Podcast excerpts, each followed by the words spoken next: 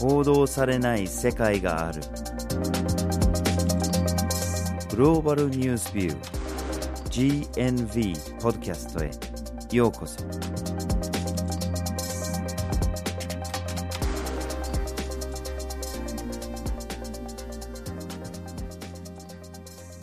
バージル・ホーキンスです。岩根あずさです。今回のポッドキャストのテーマは世界の教育の課題ですはい。2020年から流行り出したコロナウイルスで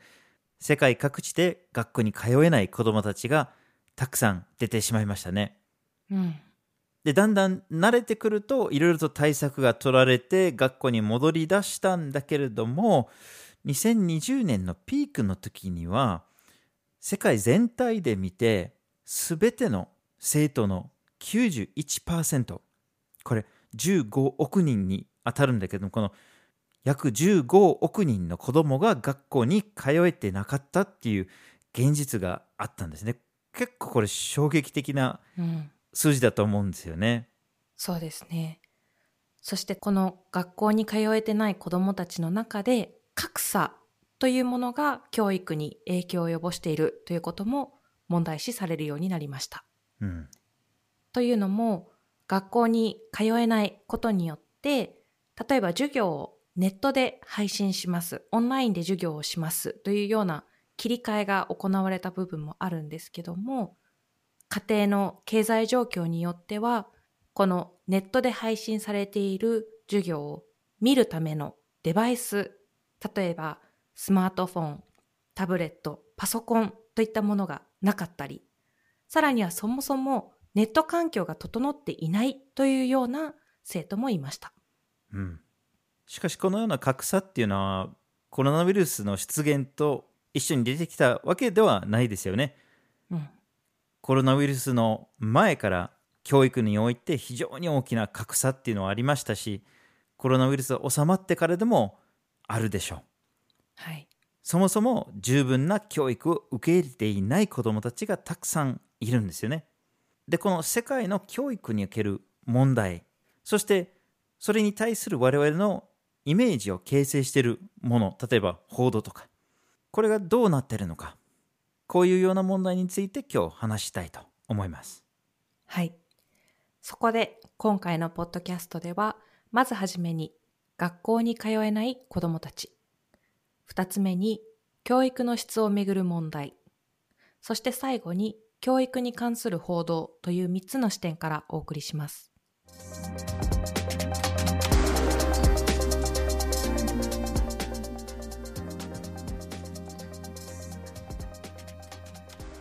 ではまずはじめに学校に通えない子どもたちについて話をしましょはい。まずいくつかの統計を見ていきたいんですけども、う。うんまず一つ目に挙げたいのが、2018年の時点で、就学年齢、つまり学校に通う年齢の6歳から17歳までの子供たちのうち、20%が学校に通えていないということが分かっています。うんこの世界全体の20%なので、これ人口で考えると2億6千万人近いんですよね。これすごい衝撃的な人数ですよね。はい。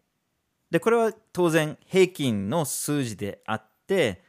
地域によってとか、まあ、所得によってとかいろんな要素で差がついているんですよね。うん。例えば地域で見たら大きな格差があるんですね。例えば欧米の高所得国だったら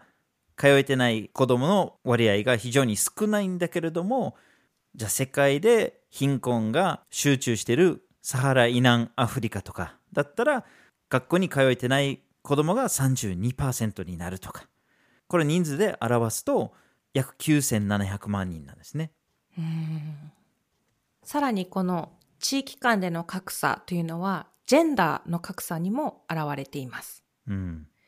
ジェンダーで学校に通える、通えないというものを見てみると、世界全体で見ると、ジェンダー間の格差ってあまり大きくないように見える数字が出てきます。うんただ地域ごとに見ていくと、中央アジア、西アジア、さらにアフリカといった地域で女子の方が学校に通えない傾向にあるということが分かっています。うんこれ特に低所得国で顕著で男子の方が学校に通えるチャンスが多くて女子は学校に通うことができないという非常に問題な状況が続いています。そうですね。じゃあこの学校に通えてない子どもたちの現状の背景に何があるんだろうここではいくつかの理由をちょっと挙げたいと思うんですけれども、まあ、すでにこれまでの話からも明らかだと思うんですけれども貧困っていうのが大きな大きな理由になってるんですね。うん。まあ、もちろん学校に通うっていうことはコストがかかるっていうことがまず言わないといけないですね。うん。学校に通うために学費を払わなきゃいけないという場合が多いんだけれども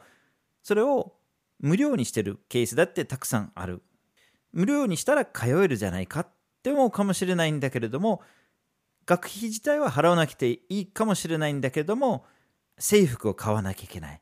教科書を買わなきゃいけないうん。あるいは学校に行くための交通費を払わなきゃいけないとかいろんなコストが伴ってたりするんですねうん。でそういうような問題が全てクリアできたとしても別に学校のコスト自体だけが問題じゃないんですよね例えば子供本人が家計を支える働き手になってたりする場合だって決して少なくないんですよねうん。つまり貧困であれば親の収入だけではやっていけない家庭っていうのがたくさんあるわけで例えば農業をやってる家庭だったらたくさん手伝わなきゃいけないことだっていっぱいあるかもしれないし例えば女子だったら水を汲みに行かなきゃいけないっていうそういうような仕事をさせられるケースだっていっぱいあるわけでそれが原因で学校に通えてない子供がたくさんいるんですよね。うん。でさらに貧困だとやっぱり栄養状況が良くなかったり病気になりがちだったりそうすると一応学校に通うことはできているかもしれないけどやっぱり欠席することが多いとかそういうようなケースがいっぱいあるわけで、まあ、大きくくくって貧困が原因で学校に通えてない子どもたちがたくさんいます。はい。そこに加えて、教育インフラが足りていないというような問題もあります。うんこの教育インフラ、どういったものが挙げられるかというと、まず一つに挙げられるのが、学校施設が不足しているということですよね。うん人口に対して十分な学校がないために、例えば一つの学校が過密状態になっていたり、または学校が全ての地域にないために、学校に通うために非常に遠くの地域から通わなければいけないというようなケースもあります。うんこの遠くなってしまうケースで言うと、例えば学校に通うために2時間も3時間も歩いて学校に通わなければいけなくなる。そうなると朝ものすごく早い時間に家を出たり、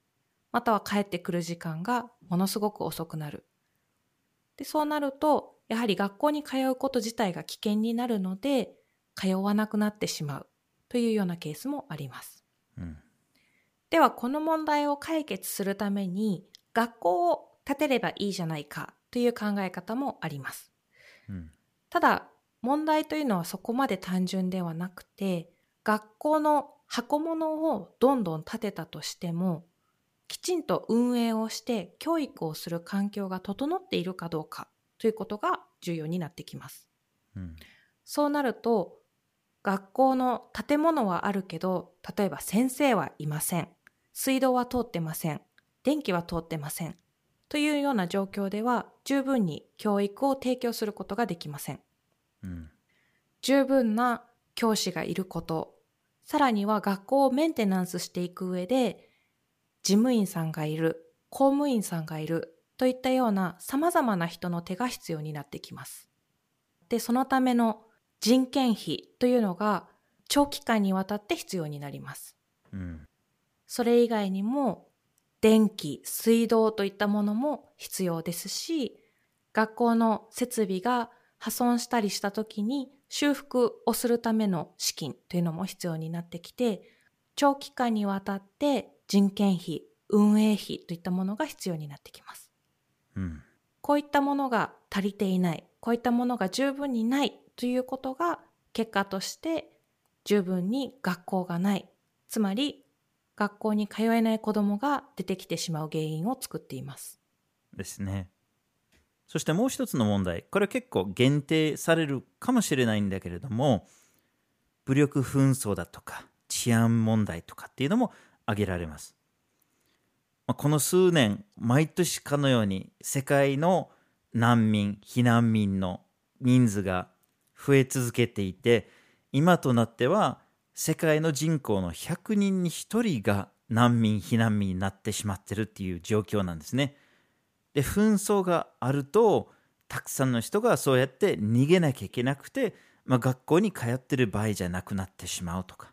で難民キャンプとかに入るかもしれないんだけどもそこで十分な教育を受けられないことが多々あるわけですね。あるいは難民にはならないんだけれどもやっぱり子どもたちを学校に通わせるのが危険だとか。学校を運営すること自体が危険だっていうことでたくさんの学校が閉鎖されたりとか。そして場合によっては学校が狙われたり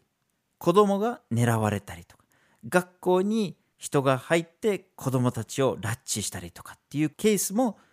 あるわけでそういうような理由で学校に通えてない子供たちがたくさんいるんですね。うん、子供たちが教育を受けることができないというのは非常に大きな問題で、それ自体がまた別の問題を引き起こしてしまいますよね。うん、教育を受けることができなかったから、貧困の連鎖から抜け出すことができないであったりとか、うん。様々な問題につながっていく中で、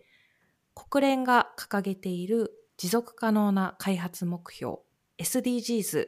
と呼ばれるものの中にも教育というのが重要な課題として挙げられています。うん、SDGs のゴール4には2030年までに全ての子供が中等教育を修了することができているというものが挙げられています。うん、ただですね、この冒頭に紹介したように、2018年の時点で世界の20%の子供たちが学校に通えていないという現実があります。うん、2030年までに全ての子供が中等教育を修了するには、2018年の時点で全ての子供が小学校に入学していなければなりません。うん。つまり小学校に入ってそこから高校出ようと思ったら12年が必要ってことですよね。そうなんです。っ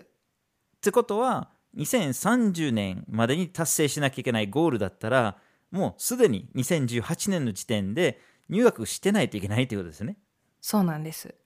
なので、2018年の時点で、すべての子供が小学校に通えていない時点で、この SDGs のゴール4が達成できていないということが分かっているんですよね。うん。ただこれ、中等教育が目標となっているので、もう少しハードルを低くしてというか、じゃあ中学校卒業だったら、全員が中学校を卒業することだったら、もしかしたら達成できるかもしれないんですけども、これを達成するには、2021年、つまり今年、すべての子供が小学校に入学していなければなりません。うん。なので、もし今年すべての子供が小学校入学すれば、2030年までの9年間の間にすべての子供が中学校を卒業できる可能性というのは高くなるんですけども、現時点で見ても、やはり世界の貧困、格差、紛争、様々な理由で学校に通えていない、通えないであろう子供がたくさんいる中で、なかなかこの目標を達成することも難しいんじゃないかなというふうに我々は見ています。はい。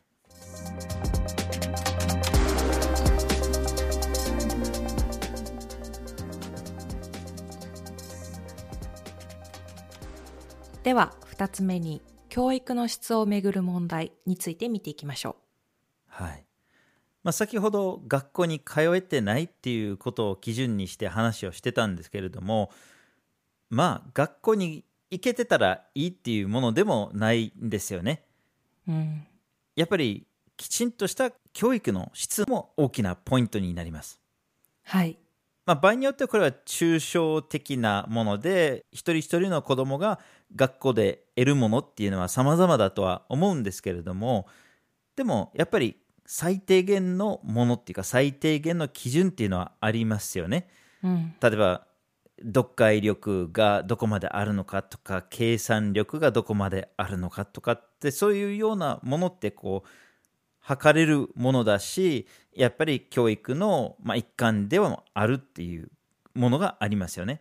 はい。そういうような尺度で教育の質を測ることもできるわけですよね。うん。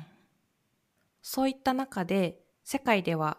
学校に通っていたり、通ったことがあったとしても、読み書きが不十分な状況にある人たちというのがたくさんいます。うん。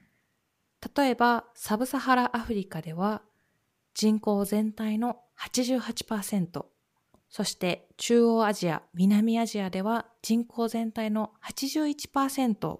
の人たちが読み書きが不十分であるということが分かっています。これ結構衝撃的な数字ですよね。はい。大半の人ですよね。うん。さらに、この中でも、やはり男女格差というものが現れていて、女性の方が読み書きができない割合というのが高くなる傾向が分かっています。もちろんその中で学校に元から通えてない人たちが含まれてるんだけれども学校にちゃんと行ってる人たちもいるわけですよね。うん。じゃあこの教育の質の問題の背景に何があるんだろうということなんだけれども、まあ、結構この学校に通えてない子どもたちの問題と被るものがありますよね。うん。まあ、例えば学校に通えていない学生が多いのは先生が足りないからっていう話もあったんだけれどもこれも質にも響くんですよね。うん。もちろん少人数の教室の方が教育の質が上がるのは言うまでもないとは思うんだけれども先生が足りなくなってくると一人の先生が例えば80人以上の生徒の面倒を見なきゃいけないっていうこともなったりすることもありますし人数が多くなるとそもそも1日学校に通えてないっていうケースだってたくさんあるんですね。人数が多いから学校に入りきらない先生が足りないから学校が二部制になってたりするケースもあるんですねうん。例えば午前中だけ学校に通いなさいとで他の学生たちは午後だけ通いなさいとで先生が午前も午後も同じレッスンをするっていうようなシステムなんですねうん。そうすると学校に通ってるんだけれども教育にかけれる時間が限られてきますしで先生が一生懸命やってても一人一人の生徒にかけれる時間も限られてくるわけですね。うん。で実はこの SDGs の教育に関するゴールを達成するためにじゃあ何人の先生がいればいいのかっていうことを計算してる研究者がいるんですよね。うん。で SDGs が採択されてからさらに6900万人の教師を雇う必要があるんだと全世界でねうん。これもすごい人数でうん。もう抜本的な改革が必要じゃないですかどう考えてもそうですね。でそういう方向に動いてるととても思えないんですけれどもうん。そういう状況なんですねでもちろんこれも先生さえいればいいっていうものでもないですね先生がいるんだけれども、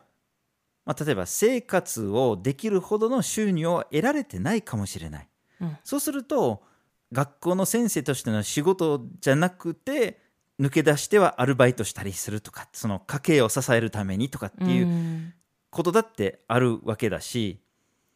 あるいは教員免許を持ってないんだけれども先生が足りないから仕方なく免許を持ってない人が教えてたりとか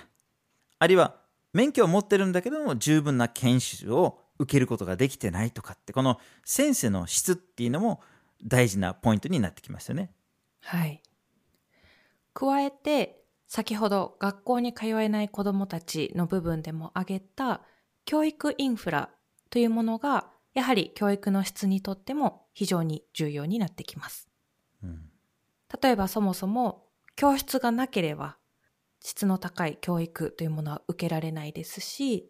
暑すぎる寒すぎるといったような環境でもなかなか勉強に集中することができなくて教育の質が下がってしまうということが考えられます。うんじゃあこれ解決するためには暖房器具であったりとか窓が必要だとか扇風機が必要だとか場合によってはエアコンが必要だってなってくるんですけどもなかなかそこにかけられるだけの資金が足りていないというようなケースもあります。うんさらには学校に行って書くものというものも必要になってきます。ノートだったり、鉛筆だったり、消しゴムだったり、さらには先生が何かを書く黒板だったりというものが必要なんだけども、これをなかなか確保できていないという状況もあります。うんで、場合によっては、ノートや鉛筆を買える家計もあれば、そういったものにお金をかけることができない経済状況の厳しい家計というのもあって、やはり学校に通える子どもたちの中でも格差が生まれてしまうというようなケースもありますし、教材や教科書が足りていないという問題もあります。例えば、一人一冊教科書がないから、二人で、三人で一冊の教科書をシェアしてみるであったりとか、教材が足りていないということでも、例えば理科の実験用の機材がないだったり、算数の理解を促したりとか、考える手助けになるような道具がない、三角定規がない、コンパスがないといったようなことも、教育は受けることができてるんだけども、きちんとそれが身についているのかであったりとか、きちんとそれを理解することができるのかというような部分に関連してきます。はい、もう一つ問題になってくるのが教育の内容への制限だとか制約っていう問題ですね。でこれはまあ場所によるっていうか文化とか風習とかにもよるんだけれども例えば宗教の関係上これを教えちゃいけないとかこれを教えなきゃいけないとかそれが場合によっては科学を否定するような内容になってたりとかあるいはそのジェンダーの平等を否定するようなものになってたりあるいは例えば性教育がタブー視されたりとかさまざまなレベルで教えちゃいけないことがあったりするっていう問題もありますね。うん、加えて子どもたちの側からして教育を受ける環境が十分に整っていないというようなケースもあります。うん例えば貧困、紛争、治安の悪化ということを日々経験している中でなかなか集中して勉強に打ち込もうと思えなかったりそれをするだけの集中力を保つことができない。家族のことが心配明日もちゃんと暮らしていけるかが心配というようなことがあったり貧困状態にあって適切な食事をとることができなかったら空腹で授業に勉強に集中ができないというようなケースもあります。うん加えて一人一人が勉強をする中で必要なツールというのも違います。例えば目が悪かったらメガネが必要だったりとか家に帰って宿題をするためには電気が必要だったりとかいろいろあると思うんですけどもそういったものがなかなか揃わない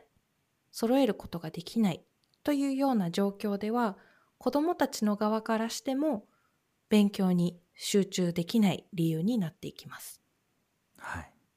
加えて特別なニーズのある子どもたちに対する教育というのがやはり後回しにされやすいという現状もあります。うん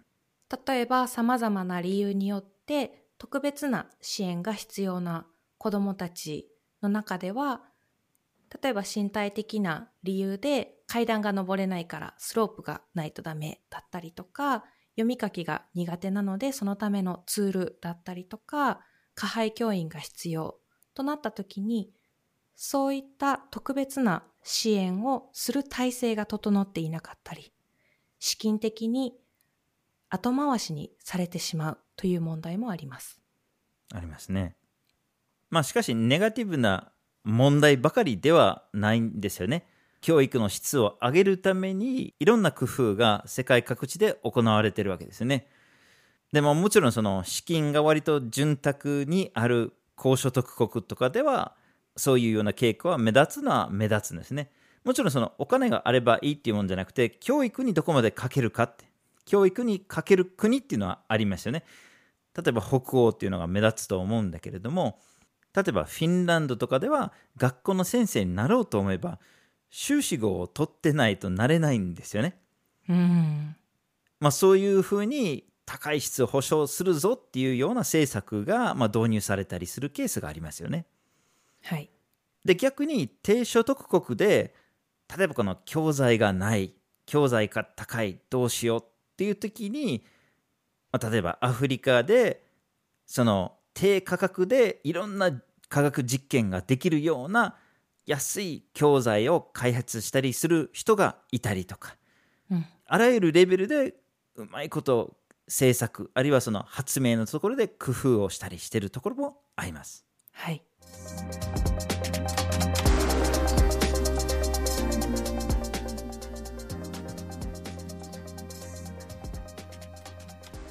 では最後に教育に関する報道について話をしましょう。はい。教育の問題を見ていくときになかなか報道に着目して見ていくということは少ないかなというふうに思います。うん。しかし報道っていうのが私たちの現実世界に対する認識であったりとかイメージを作っているんですよね。うん。そうなってくると教育の問題現状がどう報道されているかということが私たちの直接的な教育に対するイメージだったり現実っていうものを作っているということができます。うん。そういった中で GNB ではやはり教育の問題に対しても報道がどうなっているのかをきちんと分析していくことが大切だというふうに思っています。うん。そこで GNB で一回分析してみたんですね。報道機関が国際報道において教育に対してどれほどの報道量を割いているのかを見てみたんですね。で、一つの例として毎日新聞を取り上げたんですね。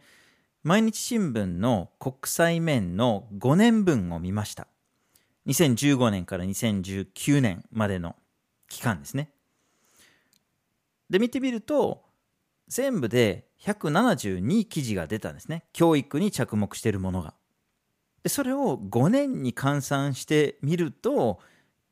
1ヶ月に3記事ぐらいしかない状態なんですね。うん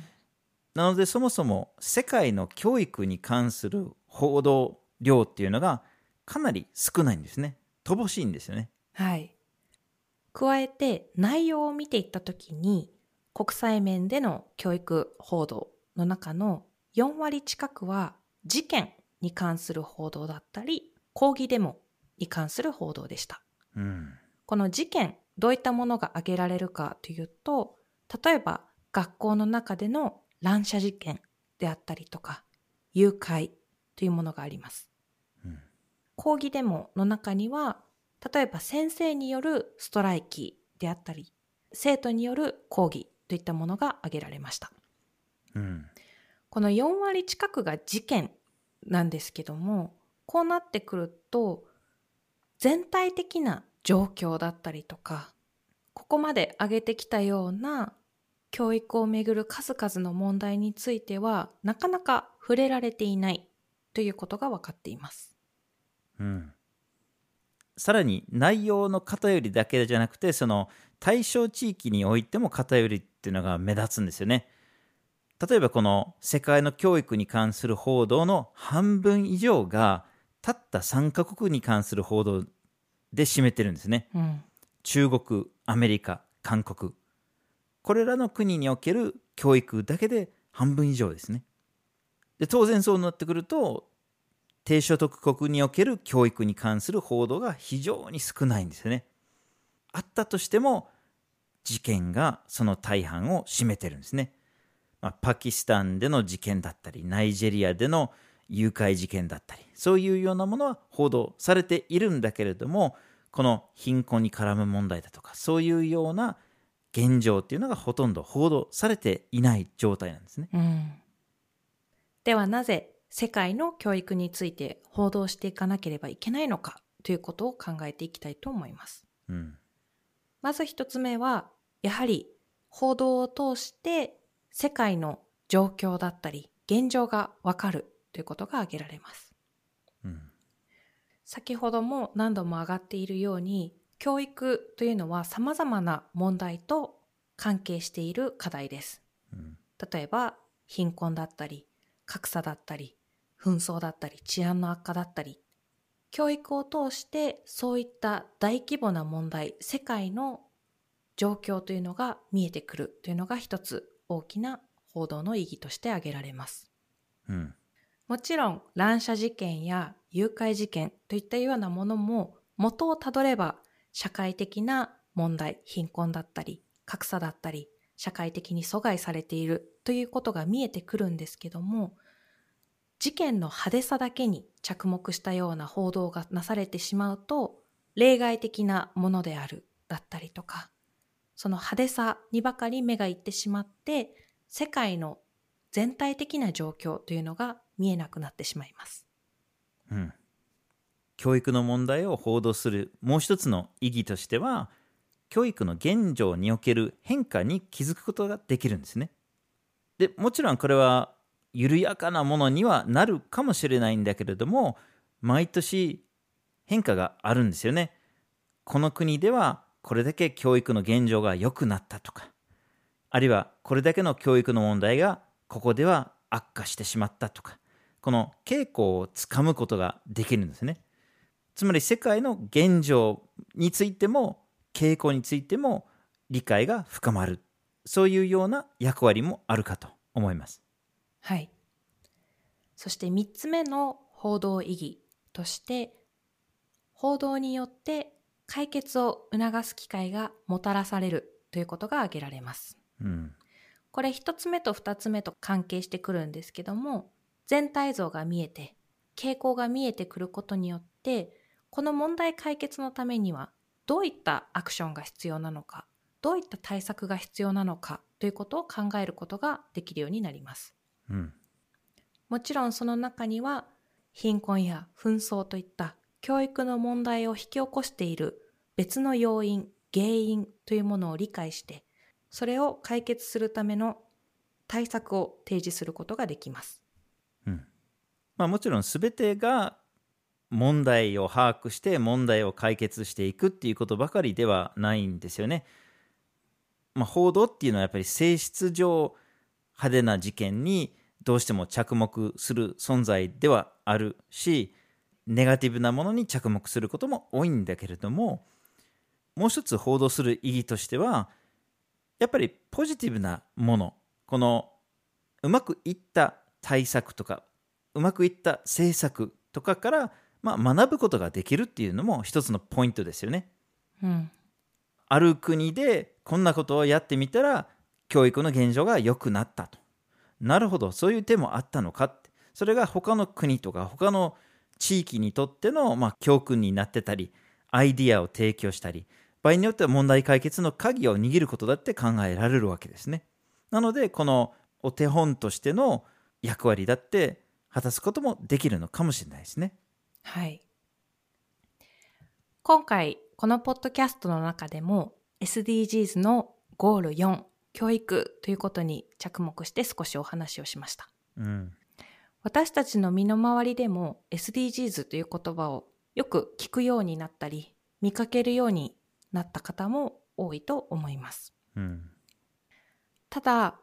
やはり私たちが見ることができるこの SDGs の情報だったりとか、本質というのがかなり表面的な部分でしかないというようなことも GNB としては感じています。うん。例えば先ほど挙げたように教育に関する目標というのは達成できないということがすでに分かってしまっているんですよね。うん。こういった中でやはり全ての人が教育を受けることができないという現状の深刻さをどうやって捉えていくのか。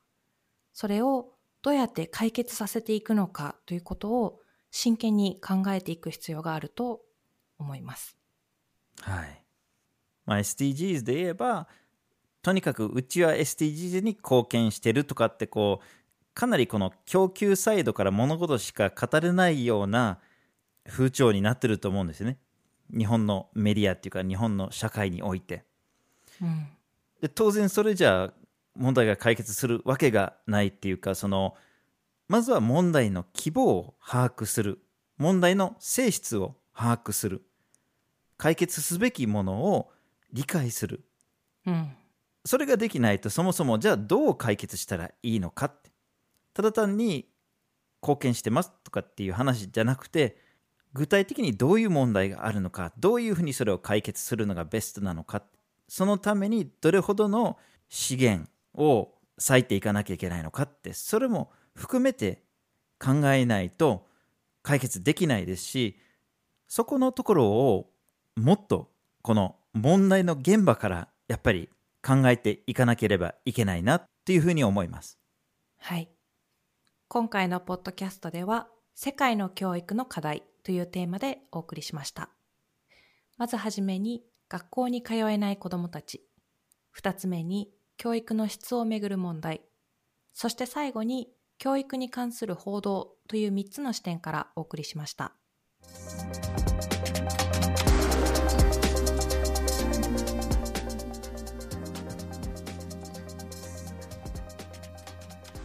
GNV は毎週木曜日19時に新しい記事をアップしています。火曜日と土曜日には、一枚ワールドもアップしています。Twitter、Facebook、Instagram でも発信しています。ポッドキャストは、毎月第1、第3月曜日に発信します。ぜひフォローしてください。次回もお楽しみに。